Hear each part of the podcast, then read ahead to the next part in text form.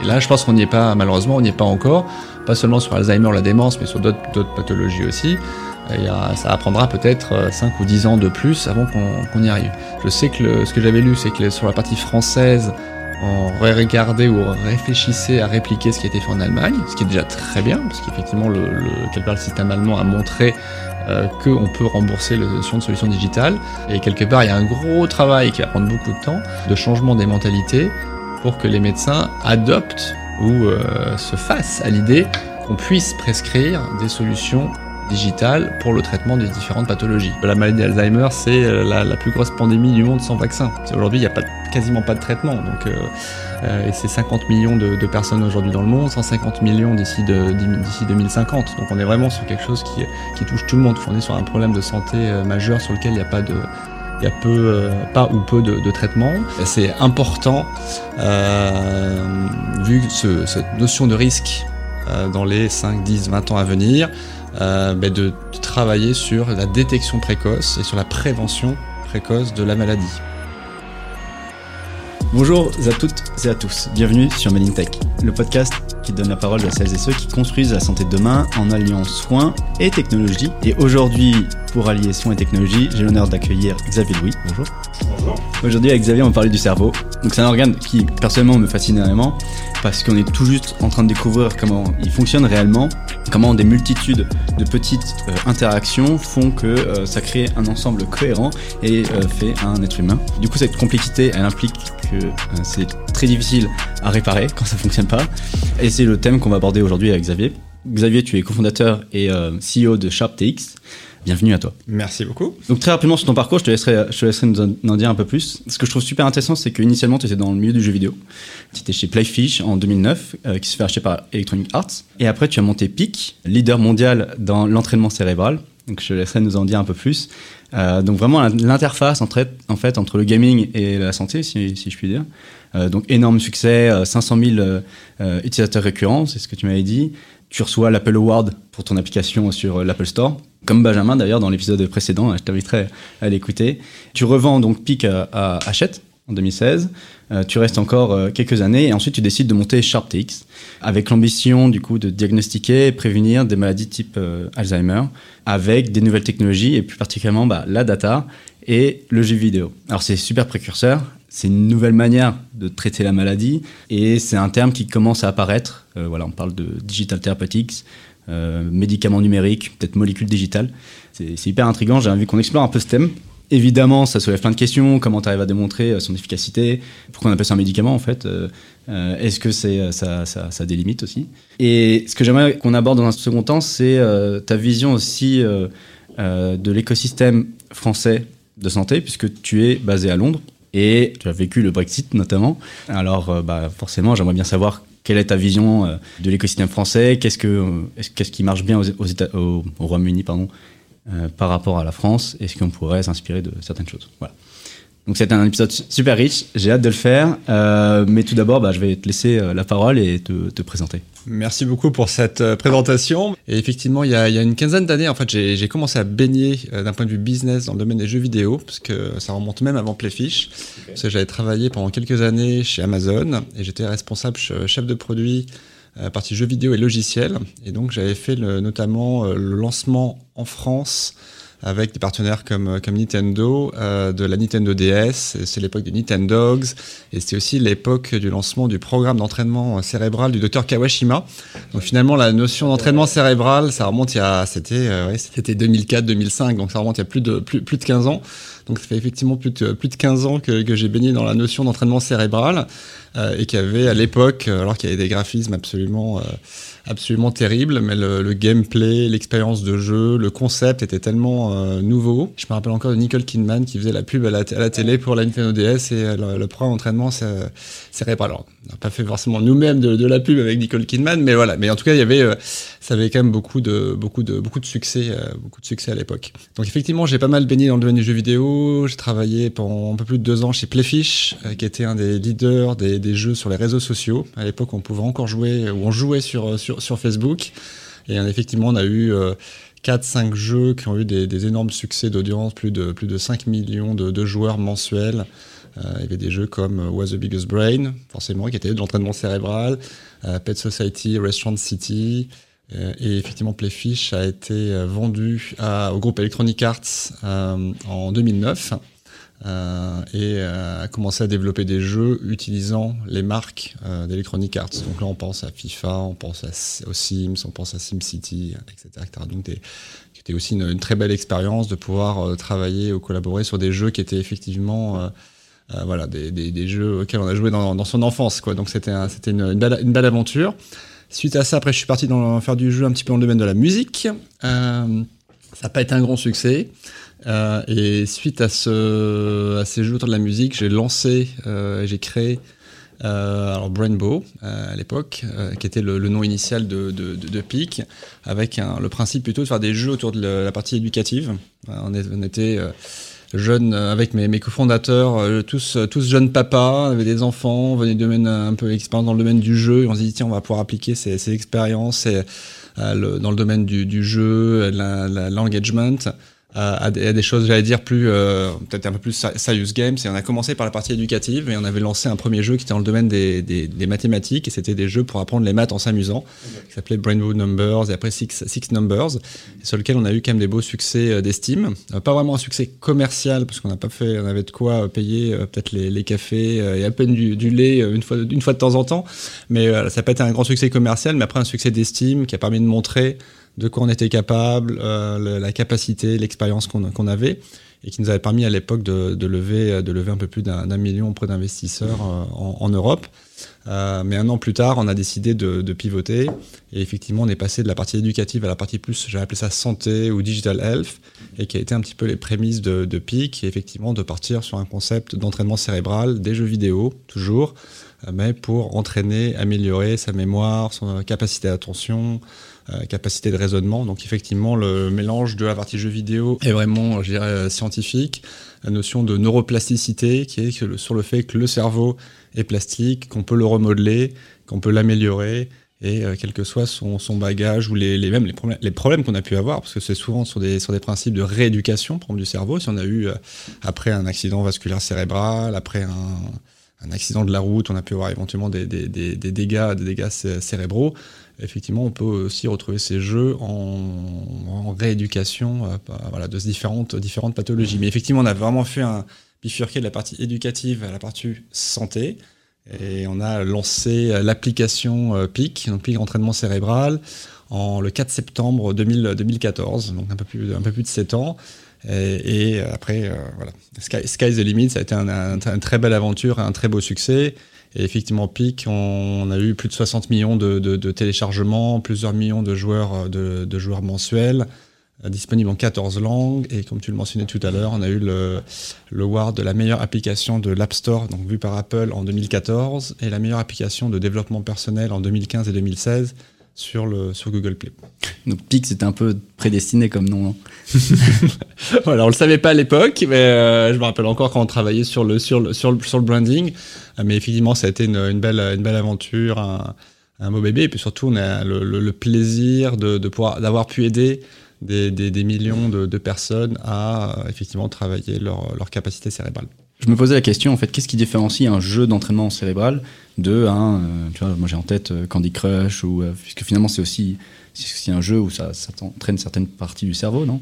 Alors effectivement, on a, souvent été comparé d'ailleurs à, Candy Crush et qu'est-ce qui fait la différence? Et effectivement, si on prend le, si on prend le, l'équilibre entre la partie jeu vidéo, engagement et scientifique, il y a vraiment deux, deux travail parce que là, il n'y a pas seulement le travail d'un game designer, d'un développeur ou de la partie tech ou, produit.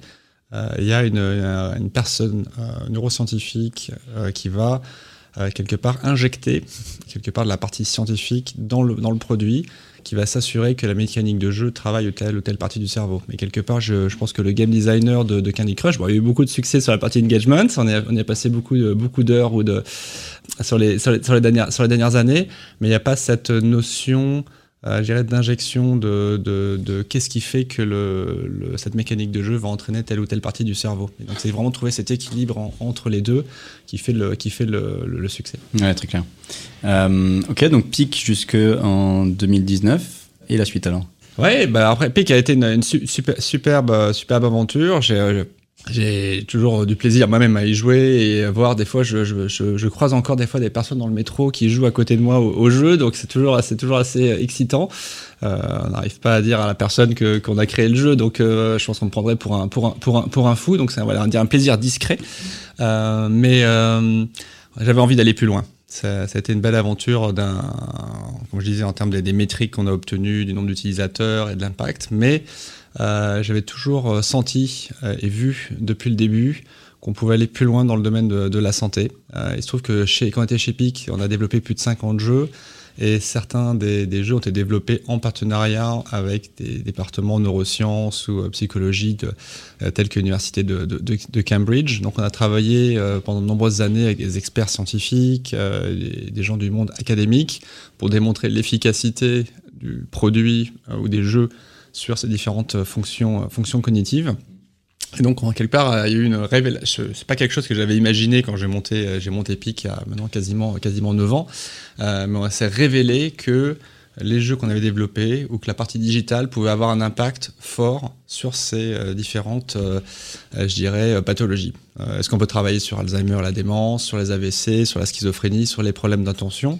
Alors, je prends l'exemple des problèmes d'attention, une autre société américaine qui s'appelle Akili, qui a eu un, jeu vidéo euh, validé par la FDA euh, sur le traitement euh, des problèmes de l'attention. Donc, on se retrouve sur un environnement où l'utilisation du jeu ou des produits digitaux, c'est là où on va commencer à attaquer la notion de, médicaments numériques ou de thérapie numérique, effectivement, mais des solutions digitales peuvent avoir un, un impact ou peuvent être utilisées en traitement de différentes pathologies, et ça, ça a été validé et approuvé par le, régulateur euh, dans, cet exemple américain.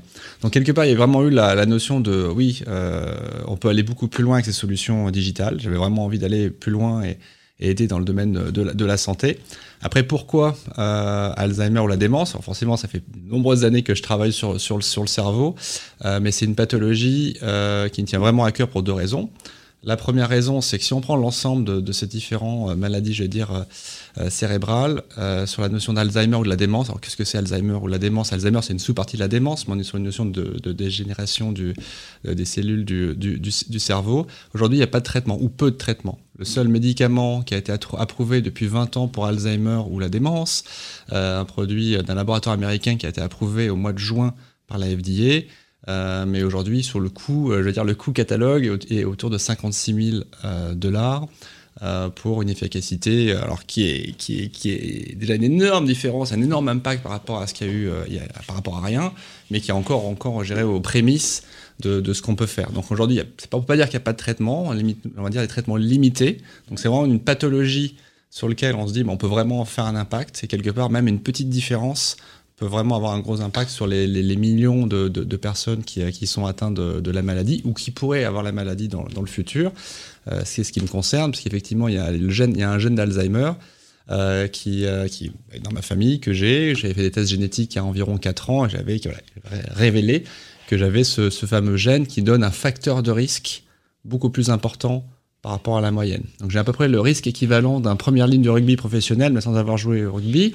Donc euh, j'ai pris des, cartons tous les week-ends sans le savoir.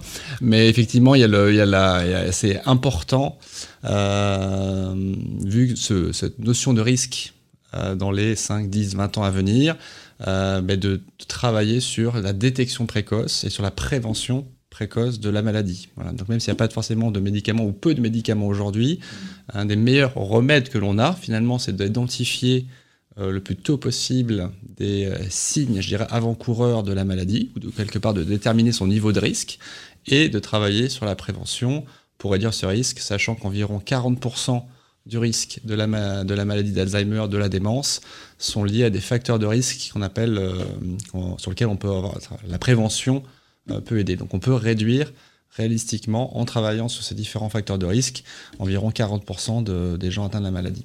Donc ça veut dire que moi, là, demain, je peux aller euh, euh, faire un test génomique, séquencer mon génome et savoir si j'ai ce gène, si je suis prédisposé à, à, l'avoir Tout à fait. Alors c'est un facteur de risque. Enfin, attention, c'est pas une fin en soi, mais effectivement, c'est un des facteurs de risque les plus importants et qui peut déterminer le, je dirais le, le, risque futur de, de développer cette, cette, cette, condition. Il s'appelle gène, alors, en anglais, mais EPO epsilon 4. Et donc, il existe deux variantes. Alors, il se trouve que j'ai une variante, donc j'ai à peu près trois fois trois fois le risque par rapport à la moyenne. Et si vous avez deux, deux versions, je dirais, de, la variante, ce, risque peut augmenter quasiment jusqu'à cinq fois le, risque moyen de développer la maladie. Alors qu'est-ce que ça veut dire euh, Je voulais juste euh, revenir un peu sur cette notion de risque, c'est un peu flou. Tu vois. Moi, je vais, euh, je vais faire ce, test. On me dit vous avez trois fois le risque de contractualiser Alzheimer. alors déjà, je, panique. je sais pas trop comment réagir, surtout que je me dis bah, attends, c'est une maladie qui est incurable. C'est très anxiogène. Et surtout, je ne comprendrais pas. Qu'est-ce que ça veut dire trois fois plus de risque? Ça veut dire intrinsèquement, si je fais des choses, je vais, je vais forcément l'avoir, ou alors ça veut dire que c'est peut-être statistique. Tout à fait. Alors c'est plus une prise de conscience. Effectivement, après on va pas dire que c'est trois fois le risque. On vous donne plutôt la notion d'un risque de, de, de, score cérébral ou de brain health, qui est vraiment quelle est votre, votre santé cérébrale actuelle. Si on reprend finalement qu'est-ce qui a été fait il y a 15 ans pour le programme d'entraînement cérébral du docteur Kawashima, on vous donnait un peu quel était l'âge de votre cerveau pas forcément qui existe, existe vraiment, mais c'était une sorte d'arriver à comprendre une indication de bah, est-ce que mon cerveau est jeune ou pas jeune, effectivement quel est mon, niveau de vieillesse de, mon cerveau. Euh, alors effectivement, ça peut être.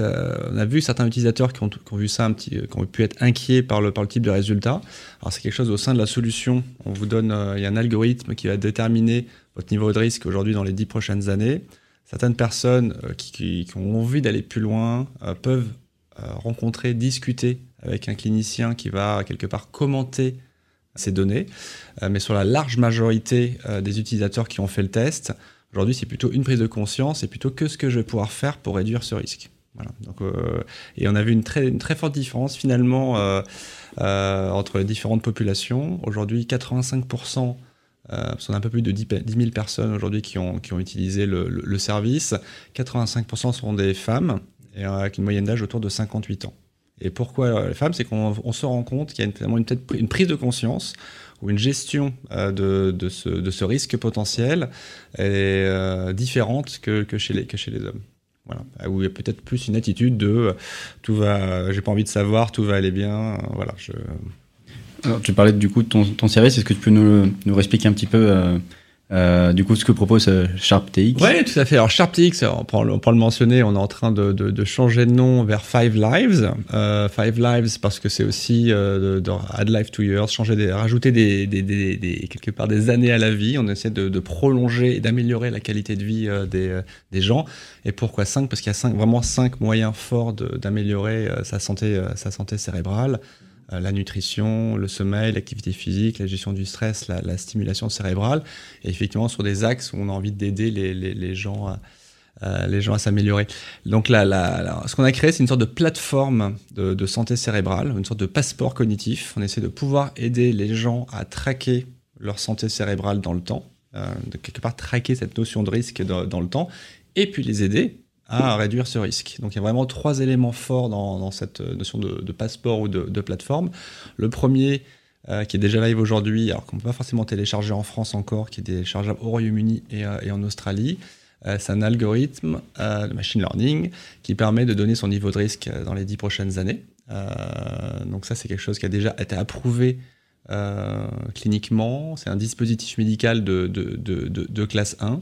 Euh, donc on peut télécharger directement sur l'App Store, euh, effectivement au Royaume-Uni et en Australie, qui est disponible au grand public, mais qui a été validé euh, cliniquement et qui est voilà, reconnu vu le, type de, de, de, de claim que, que l'on donne auprès de l'utilisateur, qui qui sur lequel c'est régulé.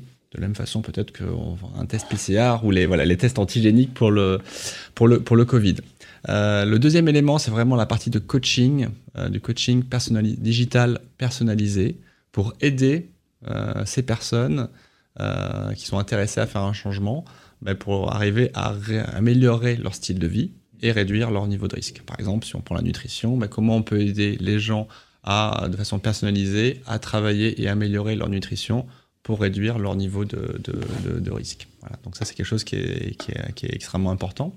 Et le troisième élément, je mentionnais ce rapport, euh, cette connexion avec un, on va dire un clinicien qui va pouvoir aider euh, à un à répondre aux différentes questions, attentes, euh, inquiétudes de, certains des, utilisateurs et qui permet de façon régulière de, de, vérifier que la, voilà, que, comment le, coaching de la personne se passe tous les trimestres.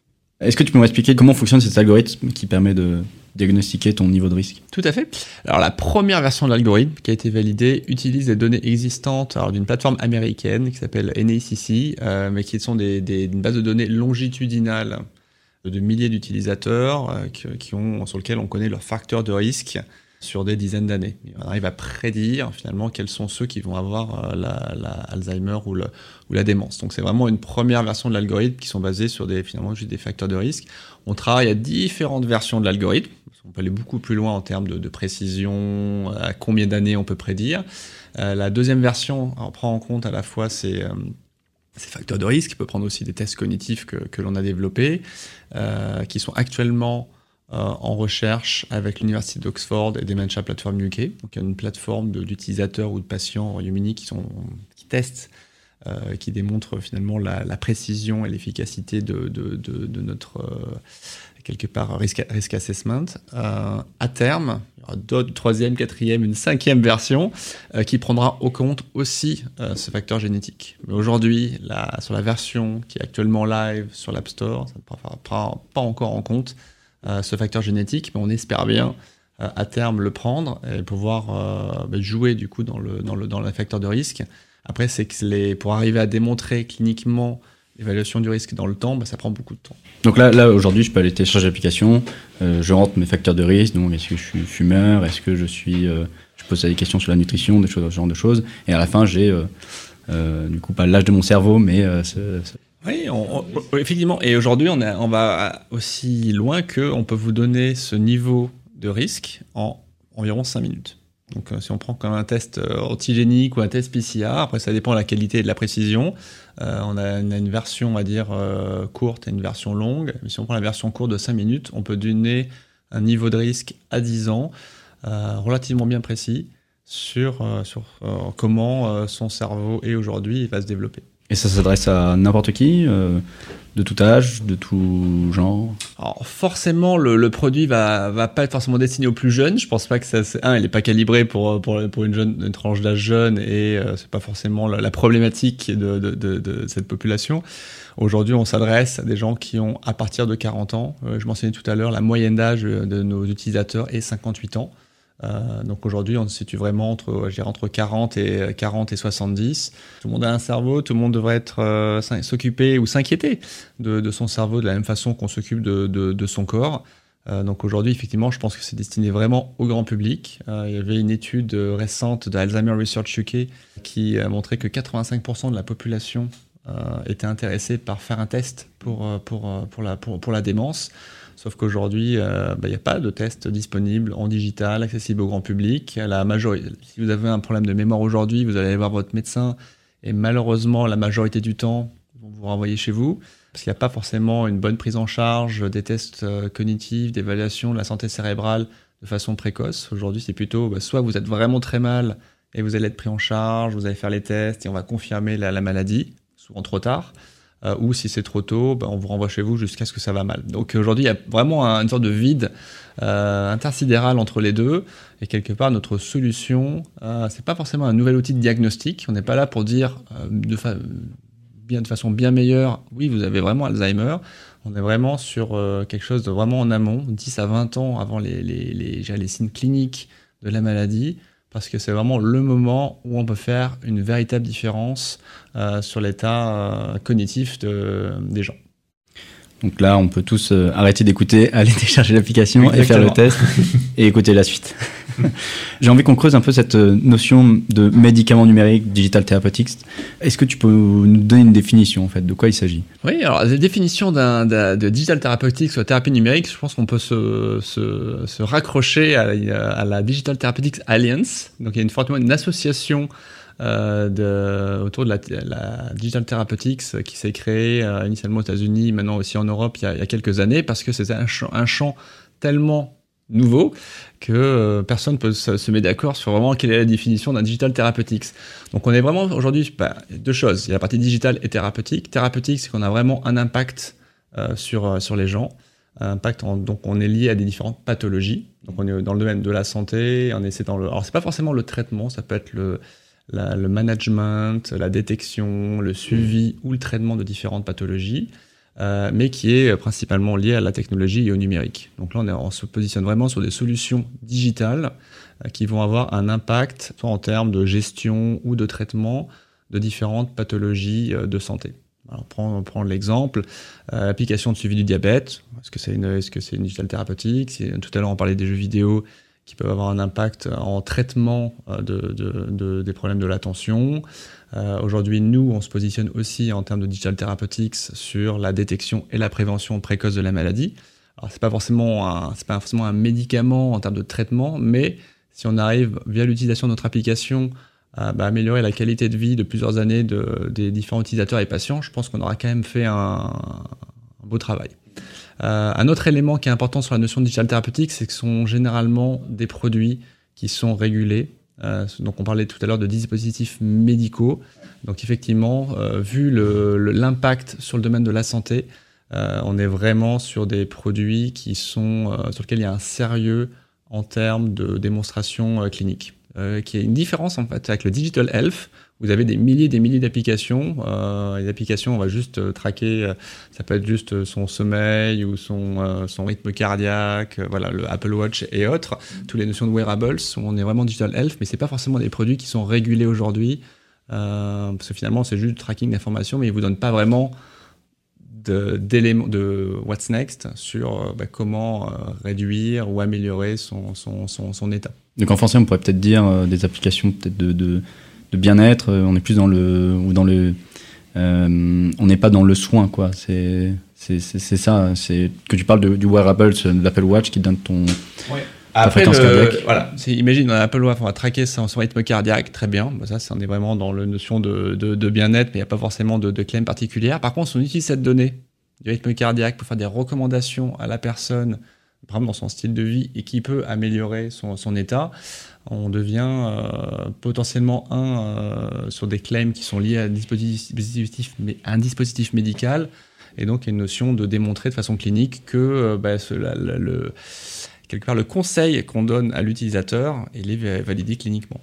Est-ce que tu peux éclaircir un petit peu cette notion de dispositif médical? Ça peut paraître très. Euh... Oui, oui, dispositif médical. Euh, bah, ça alors on va prendre en, Europe. Il y a le, marquage CE. Alors c'est pas forcément quelque chose qui est fait par l'agence européenne du, médicament, qui est vraiment concentrée sur les médicaments. Mais après, dans chaque pays, il y a différents. Euh, différents régulateurs.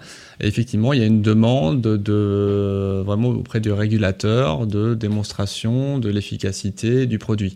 Après, le produit peut être plus ou moins invasif, après, il peut être plus ou moins euh, sérieux en termes de claim. Euh, si on est sur un dispositif médical euh, qu'on va insérer dans le cœur au moment d'une opération, on est sur des, classes, pas forcément classe 1, on est plutôt sur les classes 2 ou classe 3, qui sont plus critiques ou dangereuses.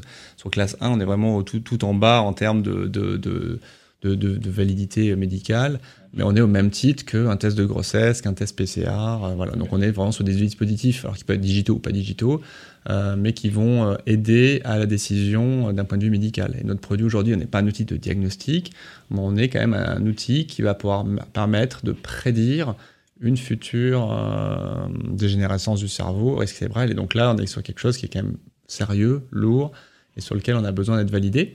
Euh, Qu'est-ce que ça veut dire? C'est que la notion de dispositif médical, c'est qu'on a des, on doit respecter différentes normes ISO. Euh, on doit, euh, en termes de documentation, tracking, et notamment pour des produits digitaux, on doit très très très euh, bien détailler quelles sont les différences entre deux versions d'un produit. C'est un peu comme expliquer entre si vous prenez une pilule d'un médicament, bah, vous devez expliquer au régulateur bah, quelle est la composition chimique du produit, quel a été le changement de composition chimique entre deux versions du médicament. Et là c'est pareil, on doit quelque part quelle est la composition digitale entre deux versions du software. Donc quelque part chaque changement que vous faites au niveau du, du produit euh, doit être clairement indiqué, trackable auprès du, auprès du régulateur. Donc ça peut prendre un peu plus de temps d'un point de vue euh, développement. On est sur du développement agile, mais sur lequel on a quelques petites contraintes supplémentaires. Mais après, c'est de l'expérience et c'est trouver le bon équilibre entre la vélocité, l'agilité euh, et euh, le respect euh, des, des, normes qu'on qu doit suivre. Et qui permet d'avoir voilà ce, tampon, cette notion de, de, dispositif médical. Voilà, mais c'est vraiment une, une, marque de sérieux. Donc si je reprends un peu de recul, on est en train de traiter des maladies qu'on ne sait pas encore soigner. On a ce, ce nouveau champ qui, qui, émerge des thérapies digitales, digital therapeutics, qui sont aussi régulées, encadrées, donc on a, on a un cadre. Ma question, c'est qu'est-ce qu'on attend C'est quoi le futur euh, Demain, en fait, c'est bon, Alzheimer, on l'a, on l'a soigné. Alors, je pense qu'on on va pas, on va pas traiter Alzheimer euh, tout, euh, tout, tout seul. C'est une pathologie malheureusement extrêmement complexe. par contre, je pense que les, les, différents acteurs peuvent mieux travailler ensemble. On parlait de la partie scientifique, académique. On parle des solutions digitales nouvelles, on parle des associations de patients, on parle des, laboratoires pharmaceutiques qui ont un rôle fort dessus.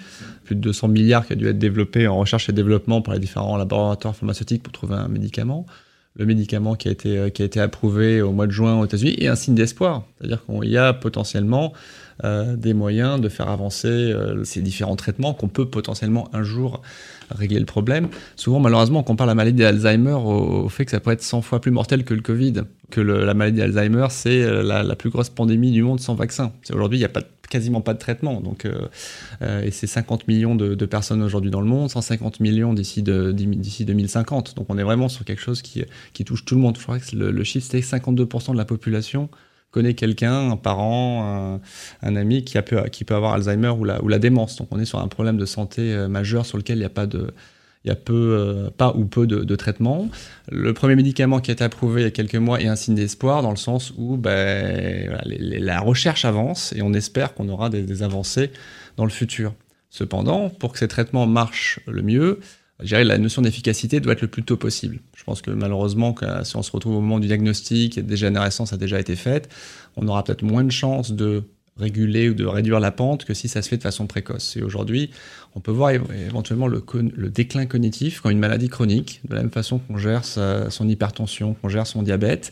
Est-ce que finalement le déclin cognitif est quelque chose qu'on va traiter toute sa vie, euh, pendant 10 ou 20 ans avant le, les aspects cliniques? Et quelque part, une plateforme comme la nôtre permet d'identifier, de suivre, de traquer l'évolution de, de sa santé cérébrale dans le temps. C'est pour ça que je parlais tout à l'heure de passeport cérébral. On va vraiment suivre ses capacités cognitives euh, dans, le, dans le temps. Et quelque part, on va peut-être, j'espère, euh, d'ici deux ans, d'ici cinq ans, d'ici dix ans, euh, ça c'est effectivement, on, verra ce que, ce que les laboratoires pharmaceutiques travaillent, permettra d'accéder éventuellement à des médicaments qui permettront de gérer ou d'améliorer son déclin cognitif. Voilà, donc le plus tôt est le mieux. Tu mentionnais tout à l'heure que tu adresses surtout des populations plutôt âgées. Si je prends l'exemple de ma grand-mère, c'est pas elle qui utilise le plus son téléphone. Encore que elle, elle, est, elle, est, elle est beaucoup plus forte euh, qu'on pourrait le croire. Tu trouves pas qu'il y a du coup une difficulté à, adresser ces, personnes avec du digital, contrairement à des jeunes qui utilisent euh, voilà, un Facebook, un Twitter euh, quotidiennement? Oui, ah bah alors Facebook, je pense qu'on est plutôt sur une population plus âgée que ce qu'on pense. Effectivement, on va pas faire de la, pub sur, sur Snapchat ou Instagram. Aujourd'hui, on a, non, je mentionnais tout à l'heure, plus de 10 000 utilisateurs. Euh, la moyenne d'âge est 58 ans, ça va à peu près jusqu'à 75 ans. On est, et si on se positionne entre 40 et 70, on est sur une population qui est aujourd'hui très euh, digital savvy, qui aujourd'hui n'a pas de problème d'utilisation de, de, de, smartphone, euh, de téléphone.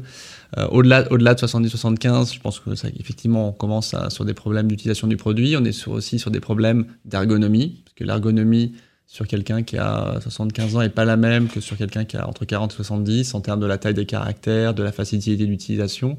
Le, quelqu'un qui va, voilà, je dirais qu'à certaines tranches d'âge, on va dire, oh, notre test va prendre 5 minutes, mais ça va prendre une demi-heure peut-être sur une population qui est beaucoup, beaucoup plus âgée. Donc on se positionne vraiment sur une, sur un, vraiment une cible entre 40 et 70 ans mais qui aujourd'hui n'a pas de problème avec l'utilisation des, produits numériques. Et si on prend euh, sur euh, Facebook, je crois que c'était plus de 65 millions de personnes qui avaient plus de 50 ans. Donc on est euh, aujourd'hui, c'est principalement sur ces canaux ou sur ces réseaux qu'on a qu'on a pu accéder, je dirais, à, nos premiers utilisateurs. Et il n'y a aucun problème en termes d'accès, d'utilisation et d'intérêt. Donc, on a ce médicament numérique qui pourrait être euh, une voie pour euh, euh, traiter, adresser ces, maladies incurables. Comment aujourd'hui c'est intégré dans le système de soins? Est-ce qu'on va vers un remboursement? Est-ce que demain, mon médecin, alors dans quelques années, j'espère que j'y serai, j'y suis pas tout de suite, mais est-ce que demain mon médecin va me dire, bah tiens, télécharge cette application, ça va, ça va t'aider? Alors aujourd'hui, c'est pas le cas. on est plutôt sur une utilisation directement par l'utilisateur ou les patients. Cependant, on espère que dans les années à venir, ce type de solution digitale, euh, numérique, euh, thérapeutique, et pas seulement sur Alzheimer ou la démence, mais sur d'autres pathologies, soit pris en charge par le système de santé et deviennent remboursables. Alors forcément, c'est lié à la notion d'efficacité, d'arriver à prouver euh, en tant que dispositifs médicaux de l'efficacité du produit, de la même façon qu'un médicament. Alors il y a des grosses initiatives qui ont, été faites sur les trois dernières années en Allemagne, qui s'appellent le DIGA, où quelque part des solutions digitales peuvent être remboursés par le système de, santé. Donc, euh, je rencontrais, c'était il, y a quelques semaines en, en, Suisse, une autre euh, startup Digital Therapeutics euh, qui est plutôt sur la, sur, la mental health et qui est approuvé par le DIGA et qui peut être prescrit par, par, par, par le médecin. Donc, on va être, ou quelque part, l'abonnement à l'application va être remboursé par, le, par, le, par le système de santé. Donc, on est vraiment sur un, une avancée forte, du moins en, Allemagne, sur la, prise en charge de ces solutions digitales. Après, c'est pas tout.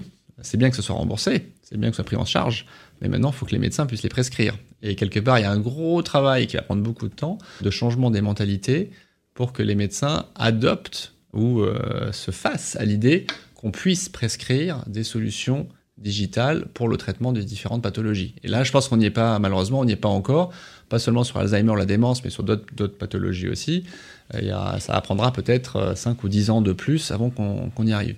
Je sais que ce que j'avais lu, c'est que sur la partie française, on regardait ou réfléchissait à répliquer ce qui a été fait en Allemagne, ce qui est déjà très bien, parce qu'effectivement, le, le, système allemand a montré euh, qu'on peut rembourser la notion de solution digitale, mais c'est pas tout, c'est pas la finalité en soi. Euh, si à la fin il n'y a que euh, quelques milliers de, solutions digitales qui sont recommandées, on n'aura pas vraiment beaucoup aidé les, utilisateurs ou les patients. Et c'est comment aussi on aide euh, ou on aide à faire changer les mentalités au niveau des médecins pour qu'on prescrive des millions de solutions digitales. Alors comment on peut y arriver à, changer ces mentalités selon toi? Qu'est-ce qui, qu'est-ce qui les freine et qu'est-ce qui pourrait les encourager à alors moi, de mon côté, je, vais parler un petit peu de, ma paroisse et de, nos solutions digitales à nous. Euh, ben, je pense que les personnes sont concernées par ces solutions et vont se rendre compte, ben, vont pouvoir télécharger, utiliser notre, notre produit. Effectivement, on n'est pas sûr, le médecin doit essayer son médicament sur nous. Nous, on est sur une solution digitale que la personne peut télécharger.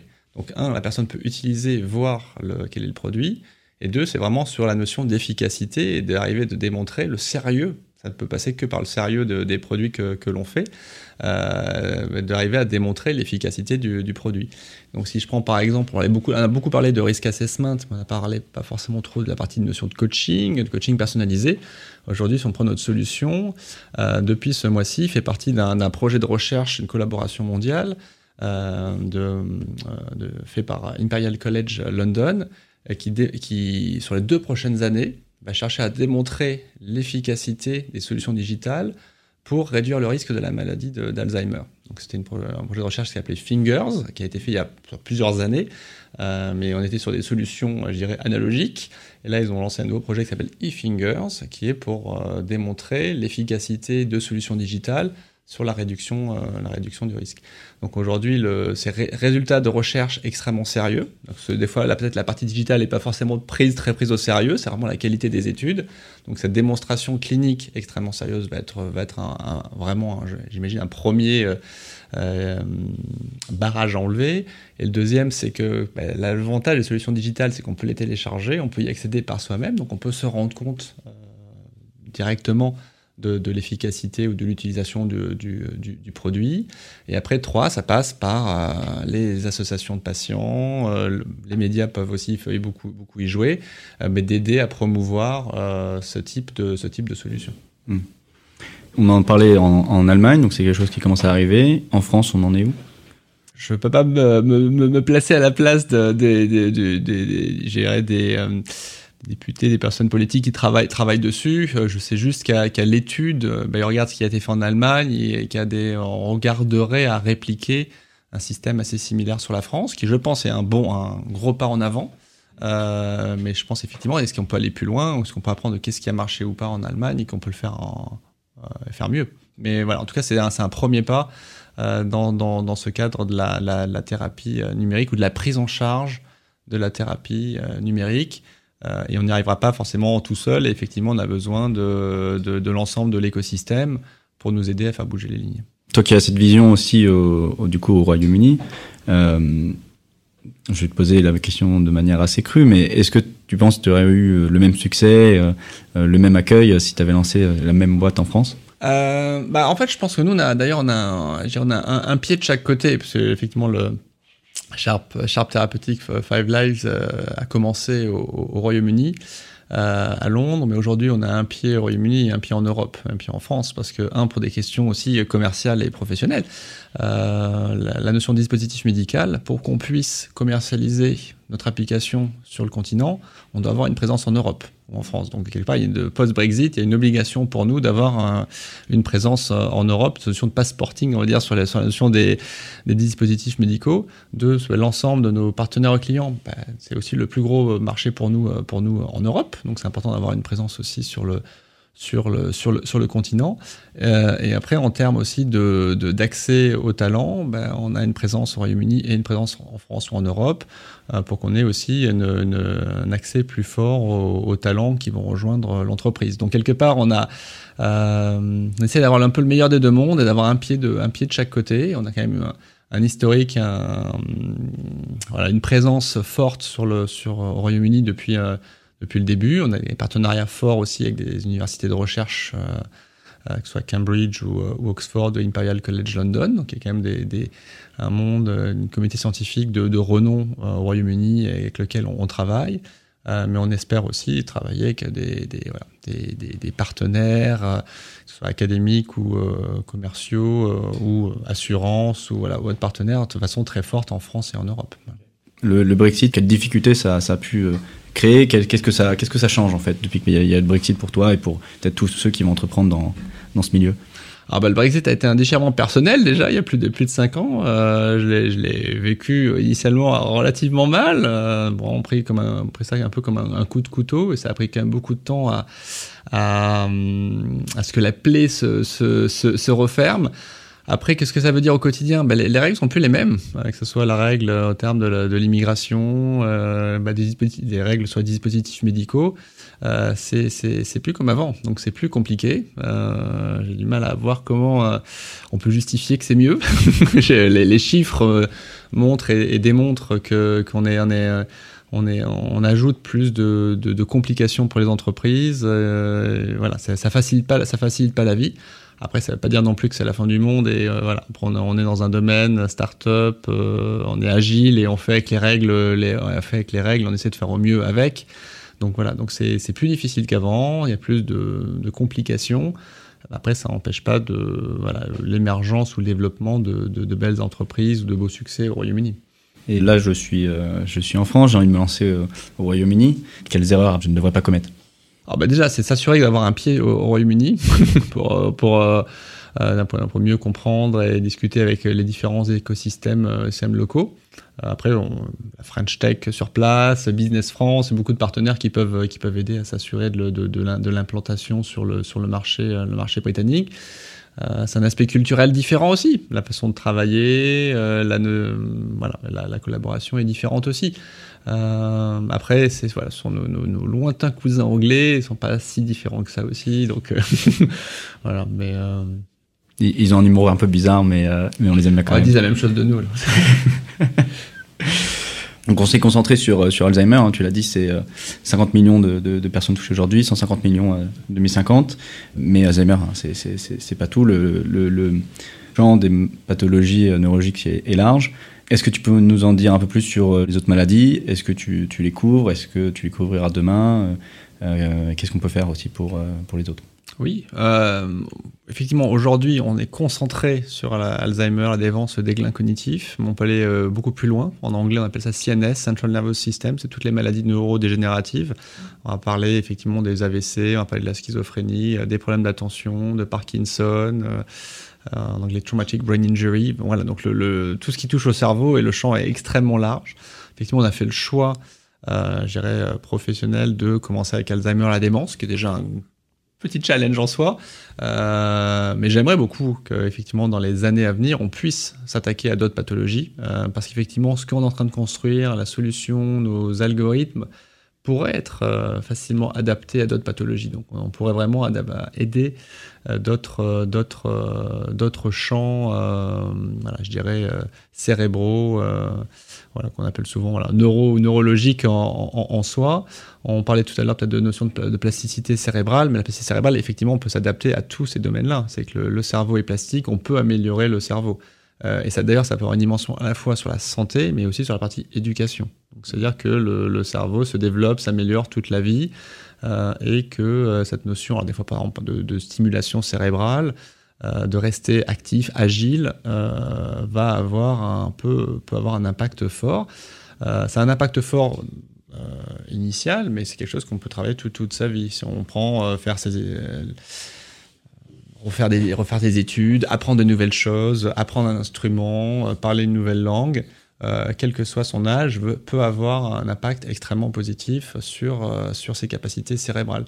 Euh, si on prend les différentes études scientifiques qu'il y a pu avoir sur, sur, sur, sur ça, euh, c'est intéressant, mais on peut voir qu'il y a euh, le développement de la, maladie en fonction, par exemple, d'un critère, c'est du niveau d'éducation. Et puis si on est plus longtemps à l'école, alors c'est souvent lié, bah, c'est du coup on va peut-être avoir une profession, je sais pas comment on appelle ça, stimulante, mais, mais en tout cas qui va conserver euh, ses, capacités cérébrales. Donc c'est vraiment le, travail et la santé. Mais si on utilise, si on est dans un travail de tous les jours qui va utiliser ses capacités cérébrales au maximum, ben, c'est un peu cette notion de plasticité cérébrale, de use it or lose it. On est dans un domaine où on entraîne régulièrement son cerveau. Et finalement, si on regarde les études, ben, ça permet de rester en bonne santé longtemps. Donc ça, c'est important. la notion aussi d'interaction sociale est extrêmement importante. Et on voit malheureusement sur des différentes études qu'on va partir à la retraite. Euh, euh, et quelque part, on arrête de travailler, on arrête de faire différentes activités. Il y, a, un peu malheureusement des fois une notion d'isolation sociale. On est moins euh, présent, en engagement avec les autres. Et malheureusement, ces personnes-là ont plus de chances de développer ces maladies plus rapidement. Donc le fait de rester en contact avec les autres, sa famille, des amis, et un élément de stimulation extrêmement fort et de plasticité quelque part euh, du voix qui va entraîner la, plasticité cérébrale. Donc quel que soit son âge, j'encouragerais vivement à tout le monde de rester le plus vif, agile possible, de ne pas s'arrêter, de s'engager dans de nouvelles activités, de, se challenger. Euh, moi, par exemple, ça fait, euh, j'en avais fait beaucoup, un peu dans ma jeunesse, et après j'avais arrêté. Ça fait deux ans que je me suis remis au piano. voilà, ça permet de vraiment de stimuler, de, challenger ces différentes capacités cérébrales mais c'est pour, pour la bonne cause. Hmm. Il faut muscler son cerveau comme il faut muscler. Euh, Exactement. Euh, voilà. Ses abdos, ses bras, ses jambes, et aller, Tout à fait. courir régulièrement. Tout à fait. Et d'ailleurs, je ne pas me faire les deux en même temps, parce qu'il y a pas mal d'études qui ont montré que l'activité physique, euh, même de marcher juste 30 minutes par jour, va avoir un effet bénéfique sur, sur, sur son cerveau, sur des maladies cardiovasculaires. Donc voilà, c'est bien d'avoir de, des, différentes activités de, de, stimulation, mais tout simplement le, son style de vie, une activité physique euh, modérée, régulière, de bien dormir, euh, son, sa nutrition, sa gestion du stress, on, sont tous des. Euh, c'est pour ça que j'appelais ça tout à l'heure les five lives, mais c'est les cinq, les cinq piliers, les cinq moyens d'améliorer sa santé cérébrale. on va avoir un impact fort sur, sur, sur son cerveau. Bon, bah, comme d'habitude, je, je, conclue sur, sur une petite question euh, d'un voilà, auteur, d'un bouquin qui t'a inspiré, d'une personne qui t'a inspiré, euh, que tu pourrais recommander à nos auditeurs. Ah ben, je serais ravi. On parlait tout à l'heure de, de, Daniel Kahneman. Alors c'est euh, Think Fast and Slow, euh, effectivement, qui permet de, de, de, comprendre le fonctionnement du cerveau, euh, le système 1, le système 2, pourquoi le 80% de nos réactions sont liées à de l'intuition. En fait, 80% des choses auxquelles on fait tous les jours, on le fait sans, sans y réfléchir. Et heureusement, parce que si on devait réfléchir à toutes les actions qu'on fait, on deviendrait fou et le, système exploserait. Donc, euh, mais c'est assez, c'est pas toujours le, livre le plus facile d'accès. Euh, c'est quand même beaucoup des études scientifiques, académiques, mais je trouve qu'il est, absolument passionnant et qui permet de mieux comprendre le fonctionnement du cerveau. Merci beaucoup Xavier. Cet épisode euh, touche à sa fin. Je vous invite à aller découvrir euh, SharpTX 5 Lives qui est disponible sur l'Apple Store au Royaume-Uni en Australie. Bon, on peut utiliser un, VPN et aller, voir quand même. Tous les liens qu'on a abordés seront disponibles dans, dans, la description. La référence à Think Fast and Slow disponible dans, la description et ben, je vous invite euh, à aller découvrir ShopTX. Merci à tous. Merci beaucoup.